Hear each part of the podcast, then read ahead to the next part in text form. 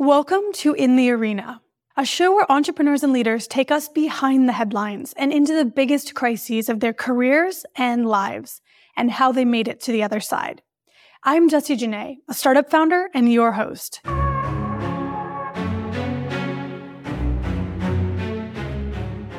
Today on In the Arena, Eric and I are with Ryan Caldbeck, a tech founder who has taken great personal risk to make it clear for the rest of us that mental health, personal life, kids, and even investor issues should not be off limits for public discussion. He was the founder and CEO of CircleUp, a novel lending platform which raised over 50 million in venture during his tenure. Known especially for his thought-provoking long-form Twitter threads, Ryan goes even deeper with us today, giving us insight into the day-to-day experience of seemingly impossible tasks, like replacing himself as CEO and balancing cancer with startup leadership. I was terrified because we just did not understand what was driving the growth. The growth was just happening. And that to, to some people that have like never run a company before, been responsible for growth, like that sounds like a humble brag. And I swear it is not. It is it is absolutely terrifying because you know that as soon as it stops, you don't understand the levers to make it start again. Mm-hmm. And that is like Eh, you know, every single night I go to bed and barely sleep. I'm personally in awe of Ryan's ability not just to be vulnerable, although that's impressive, but to have enough self awareness and intellect to parse his own difficult experiences into useful go forward knowledge. It's just really rare. So let's jump in.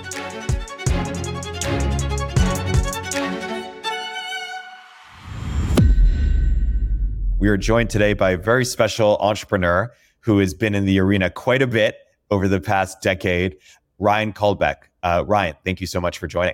Thank you. Thank you for having me. I've uh, yeah. I've benefited from your wisdom and advice over the over the past few years, and excited to share it with our audience. Well, I'm I'm really excited to be here, and I'm a huge fan of, uh, of what you've been doing, Eric. So thank you for taking the time. You too, Jesse. Yeah. So we'll jump you right in. I'm sure many people listening know that you've shared uh, a lot online. Many entrepreneurs have benefited uh, from your transparency. You have a thread uh, where you go into some really amazing detail about the the decisions and pressures you were under leading up to a pivot at CircleUp. But the moment that I'd like you to try to remember, if you can, is actually not like when did you decide to pivot or when did you write this thread, etc. It's like there's a moment, I'm guessing, you can correct me if I'm wrong, where things are so broken feeling that you decide personally that it's like pivot or die, like pivot or bust. Like th- there's like some like kind of low point where you're like, I think that there, I, I, have to make a change. So the the aha moment of figuring out what to change is a little bit less interesting to me than like where the rubber really meets the road as an entrepreneur and you're like I can't keep going this way. Like like something has to actually change for the business. I'd love you if you can to try to pinpoint for us when you knew personally that a change had to occur. Yeah, it is such a good question, Jesse. And I, uh, as you were asking that, you can't see, but I'm getting like kind of shaking oh. a little bit because it is like I feel so much shame about the answer to that question. So it's a really good question, and I want to answer it because I wish that I had had similar content, I guess, to look at uh, when I was going through it.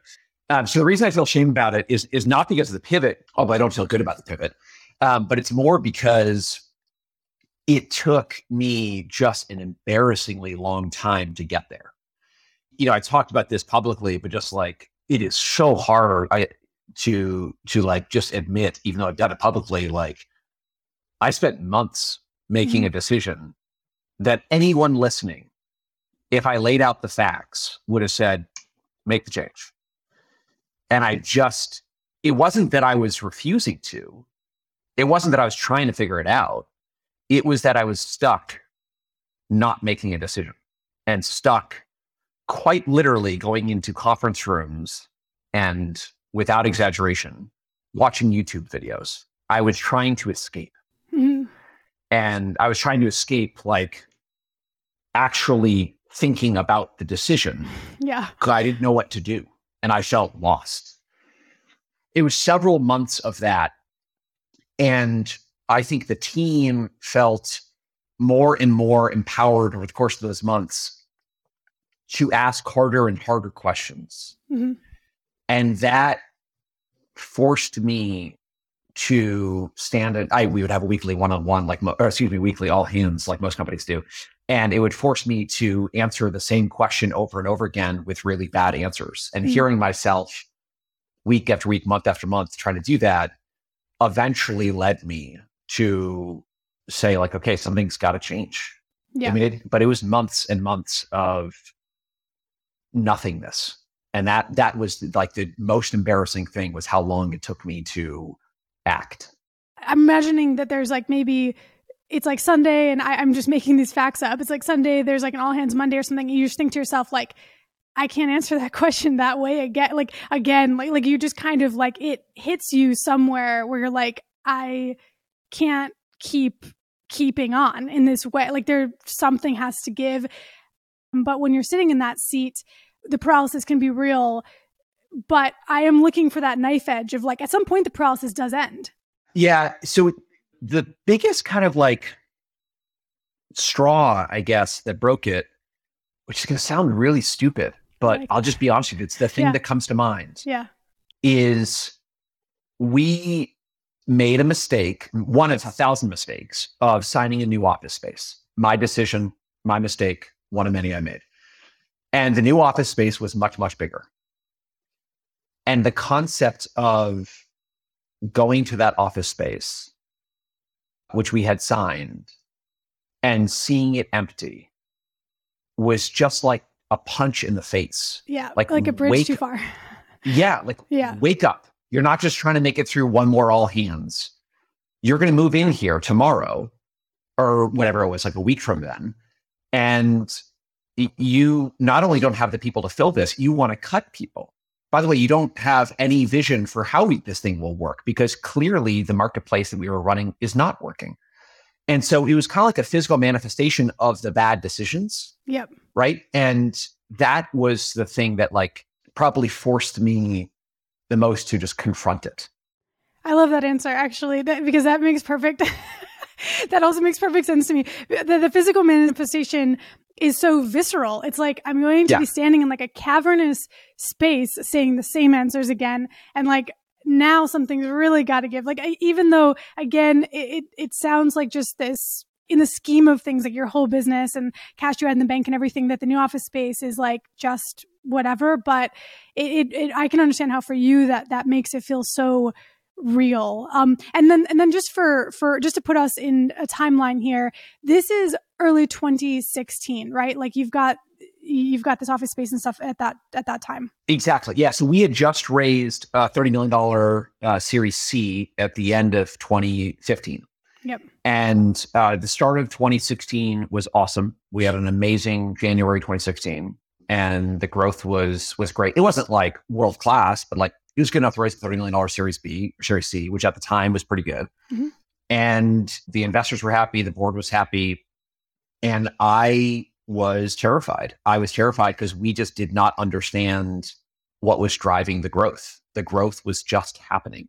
And that to, to some people that have like never run a company before, never been responsible for growth, like that sounds like a humble brag. And I swear it is not. It is, it is absolutely terrifying because you know that as soon as it stops, you don't understand the levers to make it start again.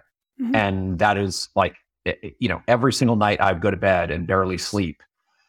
You know, and we talked with the board very openly about that. And the challenge that I had um, at that point in my career was we had some of the best marketplace and fintech investors in the world on our board.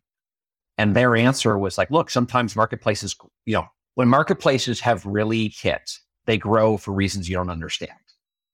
And there's probably some truth to that. There is some truth to that. And I did a really poor job of communicating how confident I was that we understood none of the drivers necessary to grow the thing.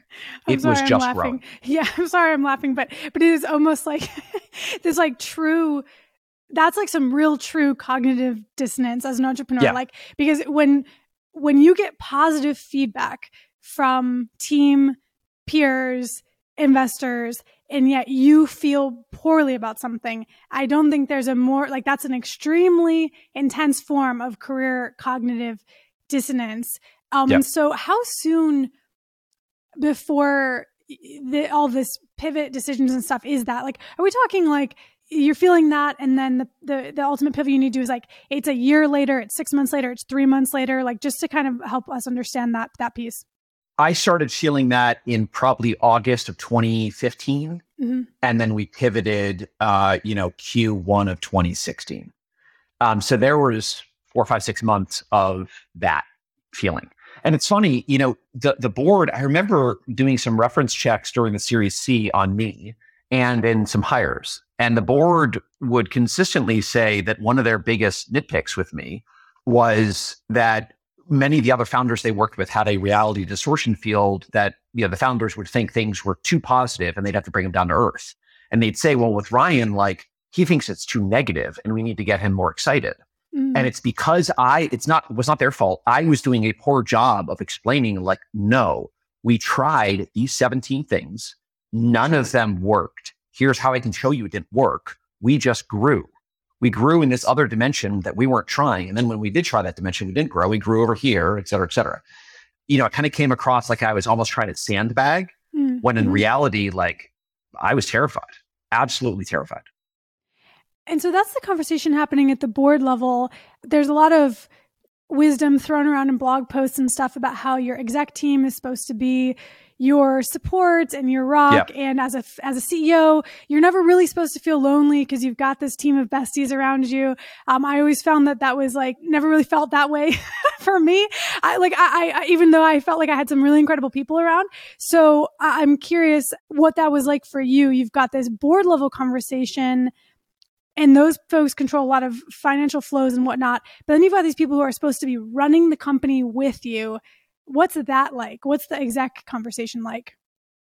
You know, I agree with you, Jesse. Like I I'm hopeful that when I start something again, I will have the maybe it's courage and capacity, I'm not sure what it is, to be open with my feelings with the executive team in a way that I was with the board. I was more mm-hmm. open with the board about mm-hmm. how scared I was than I was with the executive team. The executive team would not have said that I was like pumping my chest up and saying everything's great. But I certainly, you know, look, I I cried in front of the board. There were times when my hands were shaking in front of the board. Mm-hmm. I was like I was terrified. Vulnerable. Yeah, mm-hmm. yeah, oh yeah, much more so. Yeah. And there were, you know, there was some amount of vulnerability, but I also, and maybe you both have felt like this too, so frequently being asked questions that put me in a mode where I felt like I needed to give an answer other than my own feelings. Like here is a reason to believe.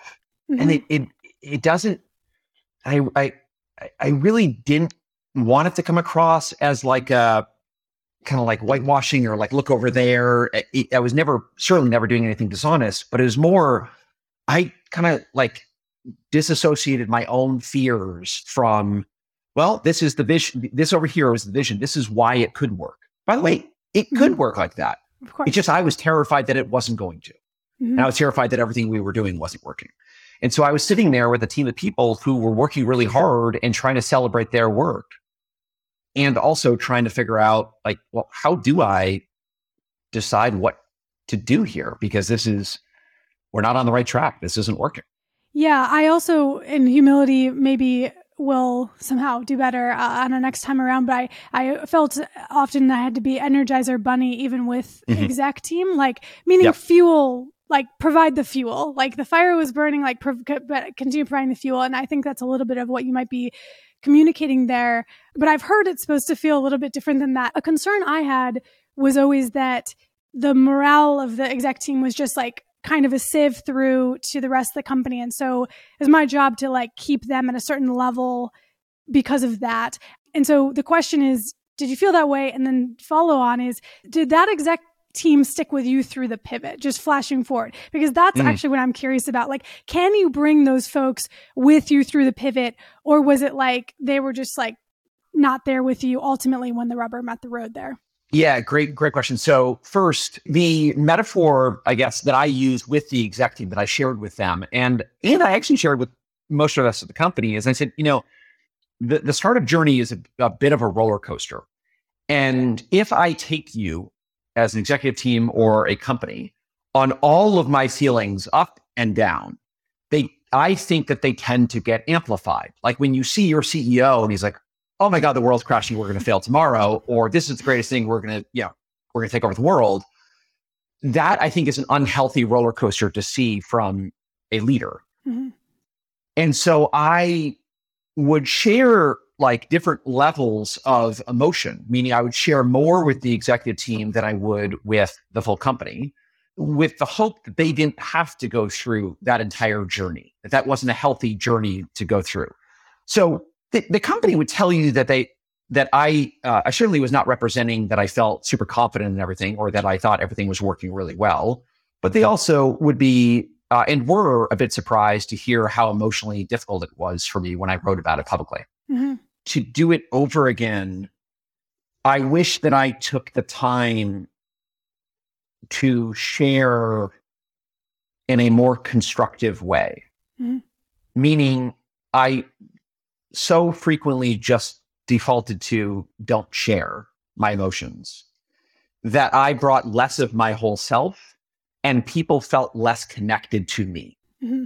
I think I missed an opportunity to build relationships, to build loyalty, which I'll come back to your question did they stay? To build connection between them and the company because I kind of walled myself off metaphorically in terms of mm-hmm. not sharing and literally and sometimes literally by going in a by going in a conference room yeah and without exaggeration sitting in there for a couple hours a day by myself yeah like i and by the way like extreme amount of shame that i did that but i want people to know because i have talked to so many ceos since that happened about their experience mm-hmm. and it is pretty remarkable how many people have like felt lost, didn't know what to do, but didn't know who to talk to, and just like stuck staring at a wall. Mm-hmm. I, I, wasn't like making a lot of like calculations in my head and like doing all like I was just trying to survive. Mm-hmm. And that was me like sitting and staring at a wall, frozen, just mm-hmm. frozen. Mm-hmm. So a phrase that I use a lot, Eric, which I think is probably related to what you're saying, is just appropriate vulnerability. And so I don't know that I totally subscribe to the theory of don't provide transparency when you don't have the answer.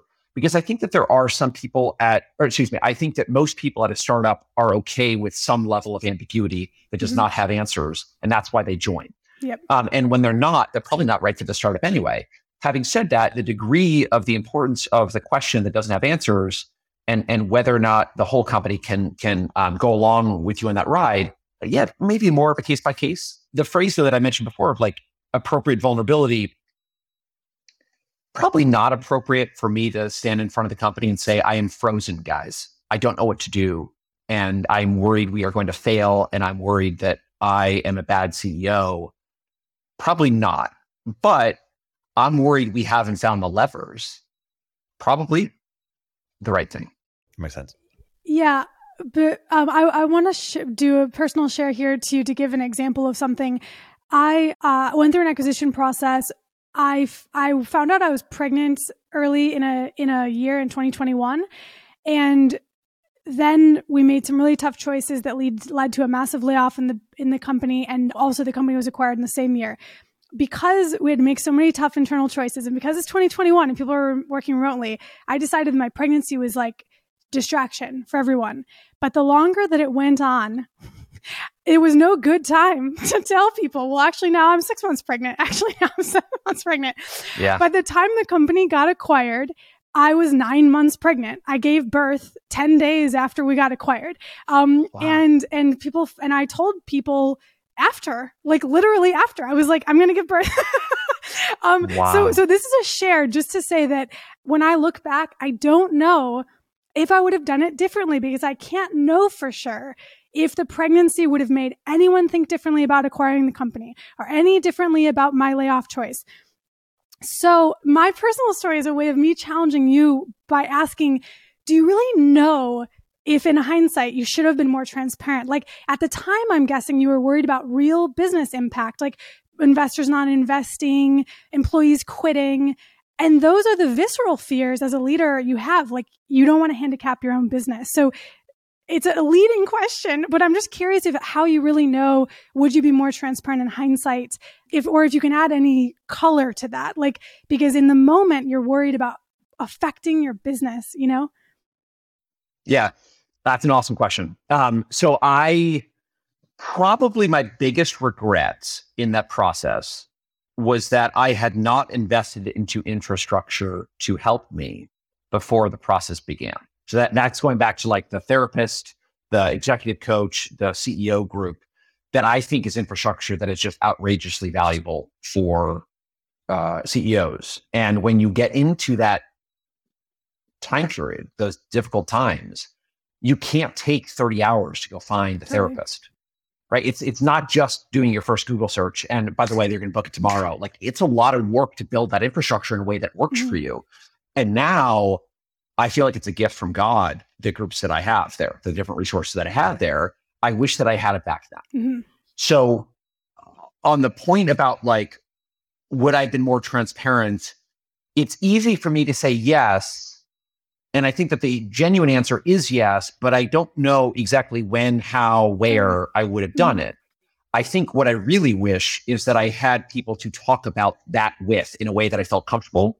And so I could have run by Ed uh, Ed mm-hmm. is my executive coach. And this is what I'm thinking about doing. Like, how does this land? I could have run it by the CEO group. I, I could have dealt with some of my fears with a mm-hmm. therapist, mm-hmm. et cetera, et cetera. I don't think it's easy, as easy as like more transparent or less transparent. Like I want the process, at least for me, to come to that conclusion with someone else. Totally. I, I think that's a really great point. Um, I like how you're referring to that as like infrastructure. I don't know if you called it support infrastructure, but but yes, like yeah. if you're going to build the plane as you're flying it, like you know, I don't know, I'm not I'm not going to complete this analogy well, but like you can't also like realize that you need to go to school for building the plane. Like you need to already have some onboard equipment um, to do the incredibly hard task. To your point, actually, I did have an exact coach and some other great resources as I went through that, and it made some of the choices a little bit easier not that I even made the choice as well. Who knows? I mean, you know, I, I, I I'm just, we're all just kind of doing the best we can. But yeah, that's a really great answer. Is like the best you can do is build those decision toolkits for yourself as opposed to just being stuck in that moment. Yeah. I, so I, I used to be a, a growth equity investor. Um, so sometimes I use kind of wonky finance concepts, but I think of this as capex capex that you have to invest into, you know, often like months or years before it pays off. And you cannot do that in the moment, right? So it's not like a COGS thing that's like an ongoing uh, uh, cost that you could pay to just like pick up the phone and call a therapist you've never met before. You're not going to get anything out of that. You have to invest in mm-hmm. advance. And that's a thing that I regret. By the way, the concept of not sharing that you were pregnant resonates a ton. You know, very, very different situations, absolutely different. But like I had cancer going through that process. I did not share that. I shared that with new investors that were going to come into the company and our yeah. board. I did not share with the yeah. company. I did not share with people. The first time most of them learned about it was when I wrote about it on Twitter. Wow. And that I think was, I don't know. I, would love to look you in the eyes and tell you, like, clear cut, I would have done that differently in hindsight. Maybe. I, I don't know. I just, I felt overwhelmed at the concept of having 40 conversations about my cancer. Oh, totally. Yeah. It begs another question. The cancer, the pregnancy beg a question that I, that uh, around, is there any division between a founder's personal life and business? Like to a degree, I'm, I'm really not someone who believes work life balance is even something to strive for. You should strive for like balance in general. Like, like just, you should strive for be a balanced person and do what makes you feel good, yada, yada. But like, but is there personal life? Do you do you have a personal life as a founder? Like, is there some? Is there any line? Is there any health condition or anything that isn't a part of the business? Um, and I think cancer really draws that into starker profile even than a pregnancy. I don't know if you have opinions on that. I don't know. It's it's loaded, frankly. it's, really, it's, really loaded. I'm aware. um, I yeah yeah. I think I became a more effective and inspiring leader when I shared more about my personal life. Mm-hmm. So, you know, for the first, call it five years of being a CEO and the first prior 10 years of my career, give or take, I not proud of this, but like more than one person at every company referred to me as like, is he a robot? Like, because I never shared anything about no one ever saw me drink. No one ever heard anything about my personal life. No one ever like you might know that I'm married, but like nothing else about what I do outside of work. Mm-hmm. And I always tried separate the two. I think that that made it harder to connect with me and feel inspired. And so the feedback that I got, you know, in the last five years of being CEO was dramatic when I was much more vulnerable and open about my personal life was much, much better than it was in the prior five years. Um, mm-hmm. So part of that maybe I would have been sharing cancer, but I think more of it would have been like sharing the pictures behind me, um, mm-hmm. which are about yeah. my kids, right? And bringing my kids by the office and talking about I do play basketball on mm-hmm. the side, and I like that, and you know, like that kind of stuff. I- have played basketball with Ryan; he's very good. It's excellent. Just want to share more with you with the world. so feel free to share any other details about the the pivot and some of the hard choices there as uh, sprinkle them in as as you feel relevant but i actually am interested in skipping to the moment in 2019 where you di- decide to share the thread that i referenced at the beginning and people should all go check out this thread. I think if you just Google Ryan Caldbeck and and probably pivot, you probably we'll, we'll yeah, link to it in the show notes. It. Yeah, we'll link to it. But deciding to share that is an interesting choice. And at this time, at the time, the company is a com- like you know, there's there's employees and everything. What's the reaction to the share? Yeah. So we're talking a lot about 2016, and that's a really tough time. And just incredible respect to you for weathering that and getting and also getting the company through it as a leader. But then there's a moment where you decide to share, and I'm curious your thought going into that and also the response, not from the general public. I'm curious about the response internally. Like, what's it like to work at CircleUp when that comes out? um, I'm laughing because uh, it was it was very split. Um, and this was not the only uh, piece of content or tweet storm that I put out that had mixed reactions internally. I forget how you phrased it earlier in this conversation, Jesse, but like I got to a point in terms of my loneliness as CEO where I started to share things externally because I just didn't see another path to feeling healthy. Mm-hmm. Like I, I, so I'm going to back up and just give you the reason why I shared this. I, um, would so frequently be in conversations with other CEOs. You know, you go grab coffee with someone, or whatever, and like they just tell me how they were crushing it. totally. And every single time, I just feel so bad about myself and so lonely and it was horrible. And by the way, this would even be happening. I'd even feel that way when I knew it wasn't true. Like I remember there were multiple times when VCs would set me up to have conversations with their CEOs and they would say, this company's really struggling. It may not make it in the next couple months. I go meet with the CEO. The CEO would tell me that they were crushing it. they could, they quote, they quote, couldn't keep up with the growth and the CEO would be bounced like four months later. This happened multiple times. And even though I knew that was the truth, I would still feel really bad about myself. Isn't that There would always be a reason that I was failing. Like I just raised a big round, but you know what? They just hired Eric and right. Jesse. They just hired this but they just did this thing.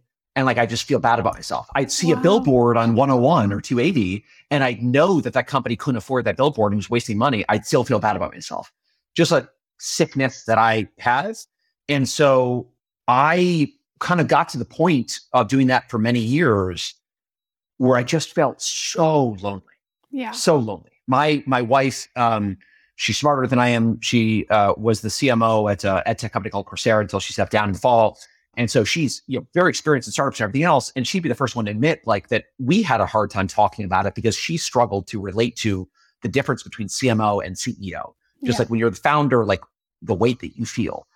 So I felt lonely. Yeah. And I kind of just began typing publicly about my feelings. And I found that when I wrote, I felt better. Yeah. And it honestly, and this can be really hard for people to believe, like it honestly was not some grand scheme of like attracting users or building a brand name or anything else. I just felt better about myself when I was able to get it out there. there there's, you know, some phrase I'm going to butcher now, but like things that you feel most shame about to talk about those. So you, you know, it helps to lower the amount of shame and thus lessen the depression that comes from that shame.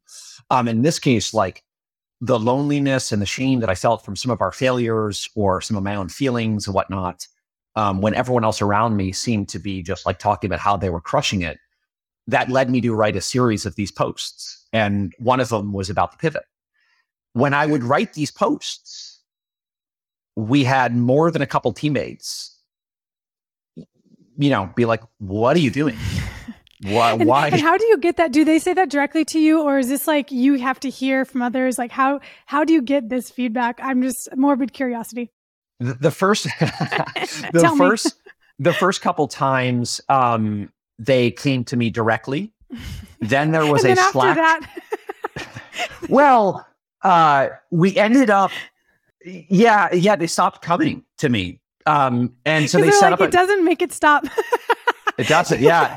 So they said, I mean, you know, my co-founder and our chief of staff, Emma, were the two people that like I felt had a balanced perspective on what was good for my mental health versus the company. Sure. And I would listen to them. Uh, Rory overruled me on a couple, my co founder Rory overruled me on a couple things that I wanted to do.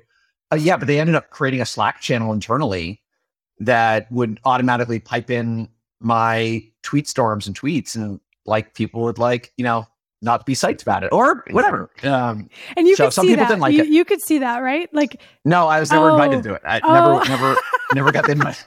oh my gosh! But but like, we can assume you don't have to answer this, but we can assume you're getting some screenshots with like the emojis and stuff that people are using. I, you know, I, I kid you not, I never got a screenshot, oh, and wow. I think that everyone uh, I would have knew that I didn't.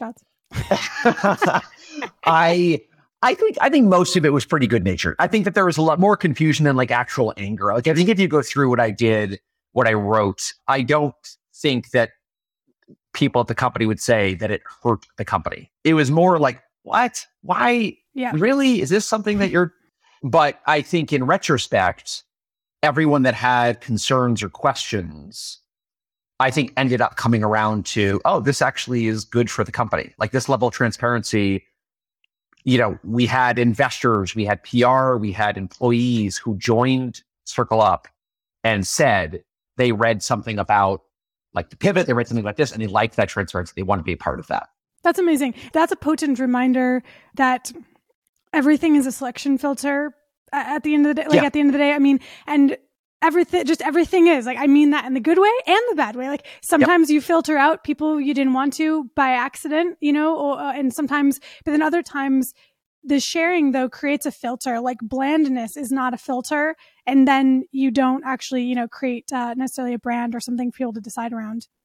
It's such a good phrase. Like you're right everything does become a filter. I remember we had an investor one time that we were talking to about um, our next round and they said, you know what you need to do, Ryan? You just need to walk into the investor's office and say, we're raising money. You can be a part of this train, not, and then walk out five minutes later. And that like, that's like what Silicon Valley. That's like the shows. That's like what they say on the 100%, 100%. And I'm like, have you read any of my stuff? Like, do you think that's consistent with my brand name? Like, do you think that's where I'm going for here? You know, so that's a selection filter that like some investors might actually like, but those are not investors that are going to like me. Yeah. Um, that's not who I am. And so, yeah, like the stuff that you see publicly, like I think it kind of represents who I am. And then some people say, I don't want to be a part of that. I don't want to work with that person. That's good. Now we know. What's the name of that Slack channel? Do we know? I don't. I don't remember. I just feel like the name would really say a lot. Um, it might have been Ryan's tweets. It might have been okay, Ryan's okay, tweets. Okay, that's like that. pretty benign. That's pretty benign. Yeah. Yeah. Obviously, this is we're talking about 2016. We're talking about 2019. Uh, yeah. Here we're sitting, and it's 2023 right now. But you've continued, you've continued to kind of grow in sharing more things online and stuff. So that's certainly not in the past. But is there anything you, you do want to share about how these experiences, four, five, six, seven years on, are shaping your entrepreneurial career now? Like, uh, just a little bit about how some of these things sit with you over time uh, because we are talking about stuff that's just um, you know many years ago now. I gotta say it feels so much healthier to me today. My life feels so much healthier. My now i'm not a founder right now. I will be a founder again. Hmm, cool. but after i began sharing this stuff like the journey just felt so much better. And I've had I've had so many CEOs come to me since I started doing that, like saying that they wanted to write something similar, but they didn't know how, they didn't have the courage, they didn't whatever, whatever. There's always a reason that they couldn't. And I feel for them because like I don't think I had the courage to do any of it. I didn't think I had an option. I just felt completely at the lowest of lows. I couldn't get any lonelier. And so this was my way of not feeling lonely. It was not some grand like courage. It was just, I got nothing else. Um, but because I was kind of like, I felt almost pushed into it by myself. That makes sense. I feel more free and open and I attract other people who want to work with me who want to have those kind of conversations, mm-hmm. right? Who don't want to just kind of BS each other about how everything's good. And so I'm able to now work with people who are willing and able to have a more open and honest dialogue about the reality around us. And that has been an amazing gift for me. And I think I operate much better in that environment. Yep. I, I said to someone a couple months ago, I'm not making a joke. This is the truth. I think Twitter was better for my career than my degree from Stanford. Mm. Like in terms of what added a lot of value to my life and allowed me to get new opportunities and everything else. Like it has become because of what I've written on Twitter. Yeah. yeah. I want you to tell um, the story about your resignation um, or your stepping down or, you know, kind of evolution to chairman. When you talk about when you realized that was the right time and, and really just what advice you have for other entrepreneurs who are also you know seven years in et cetera and think about hey is this the right next next step for me so the first thing i would say is you're not alone if you're thinking about stepping down i thought about it for years and during that process of thinking about it for years i went to a um, uh, the CEO group that I talked about. It's called Leaders in Tech, which uh, I'm, I'm a huge, huge fan of. And I cannot tell you how many sessions we had. We met for four hours once a month. How many sessions we have where I'd be on the way over there and I'd be thinking to myself, no one else feels the way I feel. And I'd get there, everyone else would share, it'd come around to me, and half of them had said something similar. Yeah. Someone just raised a huge round and now they're sweating and they're saying, I'm, I'm, I just trapped myself. I don't want to be here. I want to get out. I want to get out in my case, I had been working on that before that announcement for uh, much longer than a year. I mean, it, it took me a long time to be able to get to that point. Now, part of it, probably six months of it, was me having the courage to say anything to a board member but there was more than a year of me negotiating it with a board, the board, trying to convince them that it was the right thing to do, trying to lay out how I could do it, and sticking to my guns. Mm-hmm. Right. And so the conversations went some version of this like, I, I need to go. Like, I can't do this anymore. Well, why? Well, I'm really, really stressed out. Oh, totally. Tell me about the stress. Well, I just feel like I'm doing too much. Oh, great. We should just get you some more help mm-hmm. then. Totally. Okay. A couple months later, well, I'm really stressed out. Why? Well, like every month I sell stock, uh, you know, my retirement stock so I pay for my bills. Oh, totally. Let's give you a raise then so you don't feel financial pressure. Mm-hmm. There was always a reason to like keep me in there until my management coach finally just like grabbed me by the shoulders and said, Ryan, like, until you stop giving them reasons, they're going to keep trying to solve this for you. Yep. And eventually I had the courage to say, there's nothing. I'm leaving. I'm going to leave in a year. So hard. yeah, and the, that was hard. Uh, I found in in your you're saying this like there's just a, such a different um, tenor to a communication where you want to where there's no room for being convinced otherwise and yep. and something that i think is like really lost for well i'll speak for myself sometimes in the ceo role for i'll speak for myself only it's supposedly up to you well, like things are like you're the CEO, things are supposedly up to you. But so often I phrase things as a suggestion. Um, and yep. it's like, to whom? Who's the yep. fucking suggestion for? Yeah. Yeah. like, yes. and so basically, like, let me ask you the question. What sort of mental work do you need to do where you're like, this is not a suggestion. I'm going to walk in this room and I have an announcement to make. The CEO of the company has an announcement to make. They're stepping down and the CEO has an announcement to make. We're doing a layoff. Like it's, it's like, what is that tenor change of like the decision? Like, I'm not here to rationalize it. I'm here to tell you what's happening. You would have saved me. I'm, I mean, I'm being serious, Jesse. You, would have saved me a year plus of my life. Like it just took me a long time to recognize exactly what you just said. I think part of it is, and maybe this resonates too, like w- when you're in the CEO spot, like it just feels like you're there to serve. It feels like you are indebted to everyone else so much that you don't want to let them down. You know, whatever gene related to persistence exists is what will keep you in the seat. I mean, probably like both of you, I- I've had 50, 100 people in my life tell me I'm the most persistent and person they've ever met, have the most grit they've ever met. I'm sure that's true for you and a lot of other CEOs.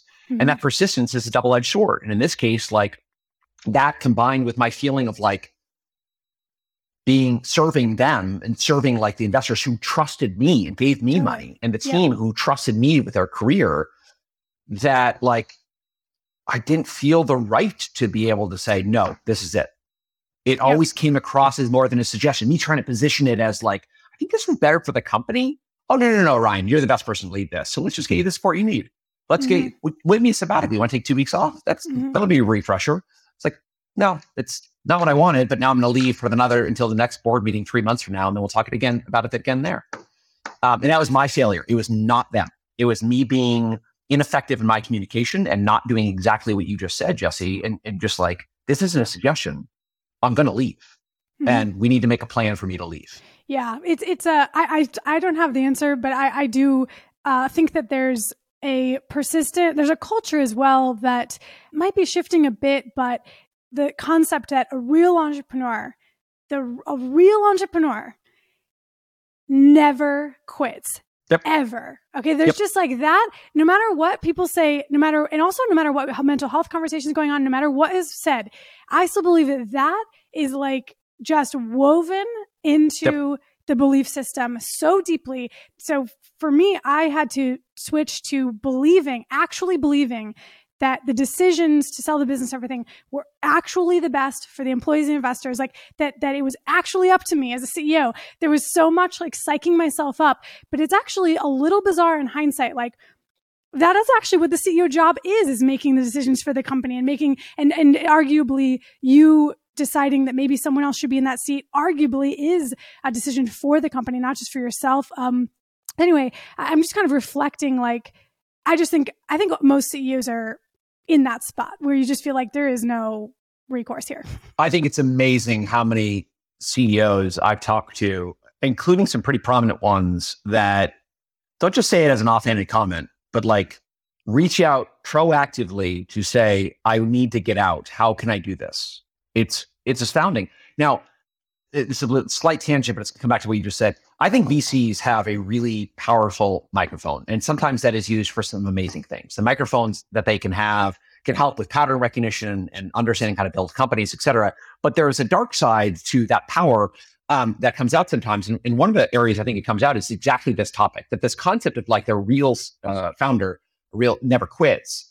Like, I think that that persists largely from comments that are made, not solely, but like largely from comments that are made by a lot of VCs. Mm-hmm. It's just so easy for them to say that, right? like they're sitting there with a salary that's 20x what yours is and sitting on carry that's spread across 25 companies. They don't 50 companies. They don't have it all based in one. It's so easy for them to say never quit. If they never quit, they will make unbelievable money and have a great lifestyle. And if you never quit, like you could kill it. You, yeah, I mean, it could be really dark. Yeah. So, but your your story highlights something else that is, I think, just kind of bizarre, and I feel about myself as well, which is like you didn't abandon everything about the business. Like like quitting is um, also defined so rigidly yeah. that it leaves no room. Like I like for me, I felt like quitting was even pursuing an acquisition conversation. I thought that was quitting. Like that's literally yep. the job. Yep.